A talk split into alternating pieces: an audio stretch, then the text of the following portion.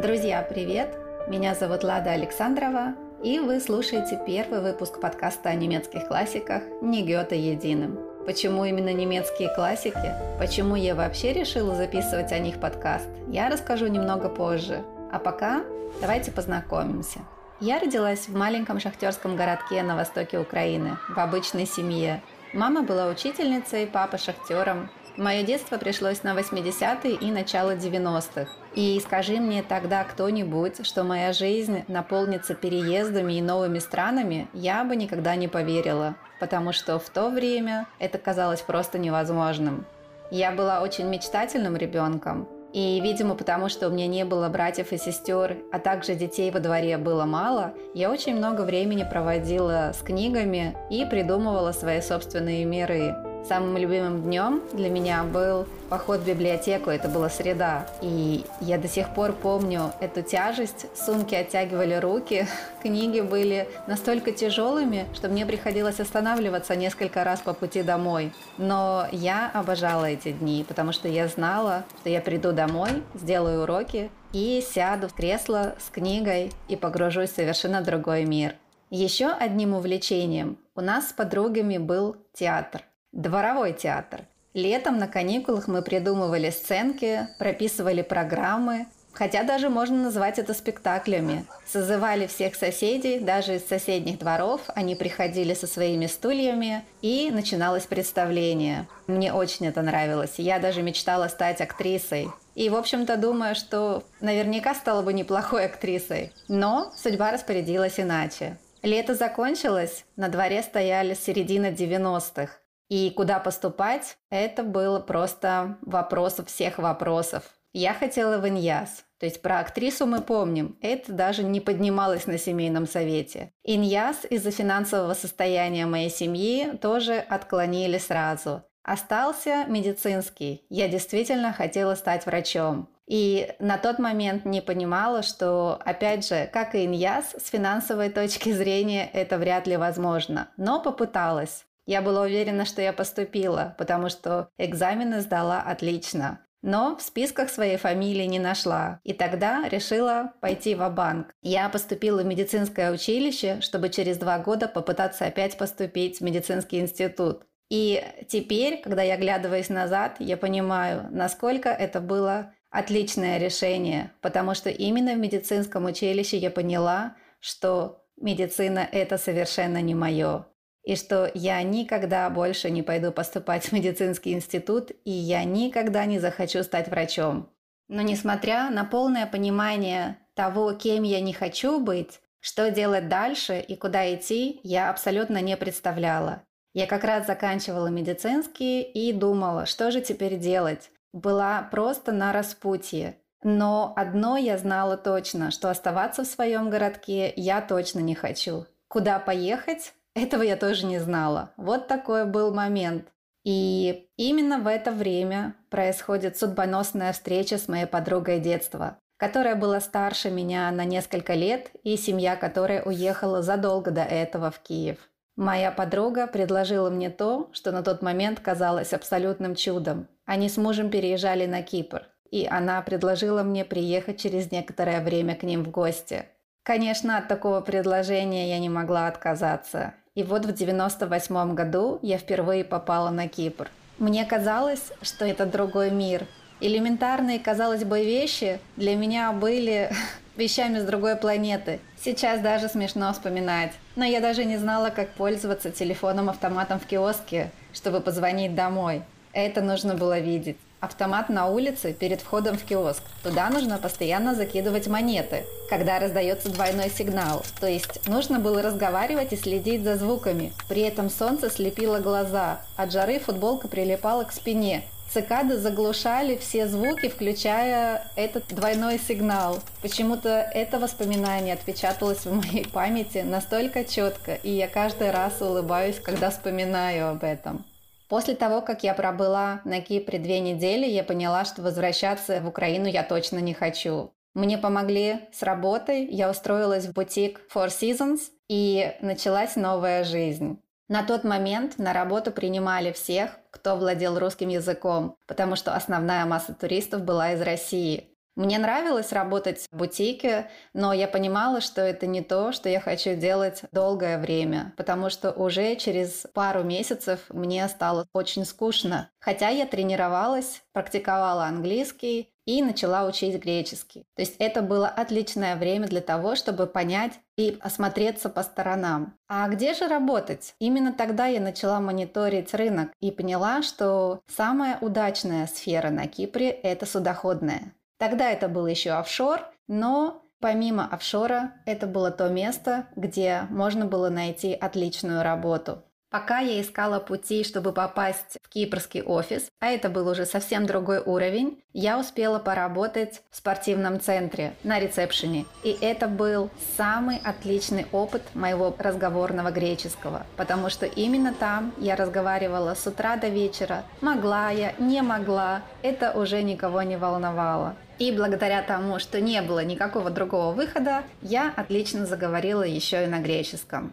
И именно в тот момент я увидела несколько объявлений, которые искали персонал в офис судоходных компаний. Естественно, на какую-то должность претендовать я в тот момент не могла, но на ресепшн было вполне возможно. И именно такое объявление я увидела. Послала свое резюме и пришла на собеседование. Меня взяли, и именно тогда началась моя 20-летняя эра судоходного брокера хотя на тот момент я была еще всего лишь работником на ресепшене. Через год мне предложили обучение в Лондоне на фрахтователя. Это как раз и есть тот самый судоходный брокер. То есть можно было и работать, и учиться. Всего лишь ездить на экзамены в Лондон. Это было непростое время, но тем не менее оно было очень запоминающимся. Казалось бы, пока никакой связи с немецкими классиками, но я не могу не рассказать о своем офисе на Кипре, потому что мне казалось, что это не работа, а сказка. Щедрость нашего начальства просто зашкаливала. Коллектив из разных стран, расслабленная атмосфера, но при этом все работали и все знали свое дело. Работали мы много, но это не чувствовалось как стресс.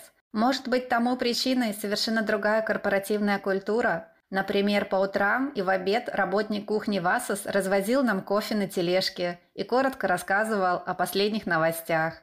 Зимой в обед мы загорали на крыше офиса, а один раз съездили в Южную Корею на церемонию крещения наших же судов. То еще приключение. И вот, казалось бы, у меня была прекрасная работа. Я свободно говорила на греческом и английском. У меня были отношения. Что еще нужно для счастья? Но мне снова стало скучно. Те, кто жил на маленьком острове, возможно, меня поймут. Это замкнутая система, в которой чего-то не хватало. Не хватало какого-то звена, без которого цепь не была полной. И вот именно в этот момент, как никогда вовремя, приходит предложение переехать в Гамбург. Вернее, такие предложения поступали регулярно. Если было желание и возможность, можно было переехать в филиал компаний, которые располагались в разных странах. В 2007 году осенью моя коллега из немецкого офиса переехала в Америку, в Майами, а я переехала на ее место в Гамбург.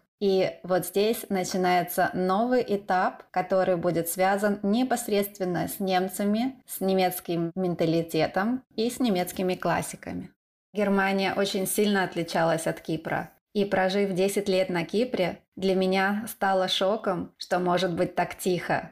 Тишина. Это самое первое впечатление, которое на меня произвел аэропорт и поездка на съемную квартиру. Было очень тихо, несмотря на то, что в городе 2 миллиона жителей. Моя работа и жизнь в Германии очень сильно отличалась от кипрской. Если сравнить ужин в дорогом ресторане, где все в полголоса переговариваются друг с другом, это Германия. Отличается от ужина в таверне, где все весело друг друга перебивают и подпевают музыкантам.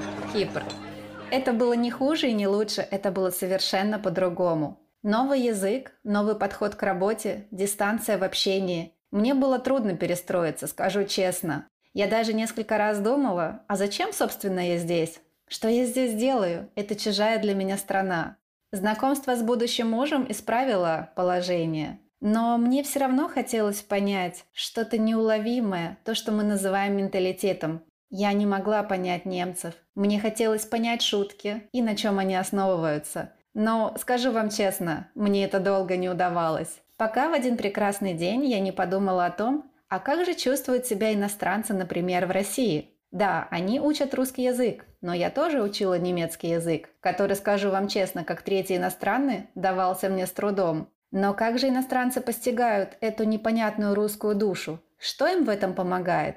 И здесь мне пришло в голову, что классическая литература – вот что, без нее никак. И именно благодаря ей формируется наш кругозор, фразы из классических произведений становятся частью нашей речи. А если перенести это все на немецкую литературу? Я поняла, что именно классическая немецкая литература поможет мне понять немецкий менталитет и погрузиться в среду. Это был квест, это был челлендж. И я с удовольствием его начала. Я начала читать немецких классиков, конечно же, сначала в переводе, но просто произведения особо ответов не давали. Я все равно чувствовала, что есть отдельно классика, отдельно немцы. Тогда я начала заказывать, искать и покупать специальную литературу о литературе. Уж простите за тавтологию. Это были школьные учебники, комментарии к текстам, эссе современников. Все это превратилось в такую интересную литературную игру, каждый уровень которой открывал мне глаза на вещи, которые я раньше не замечала. Я начала улавливать фразы отсылки и понимать, откуда взялся тот или иной пример. Но язык значительно улучшился, что было прекрасным бонусом.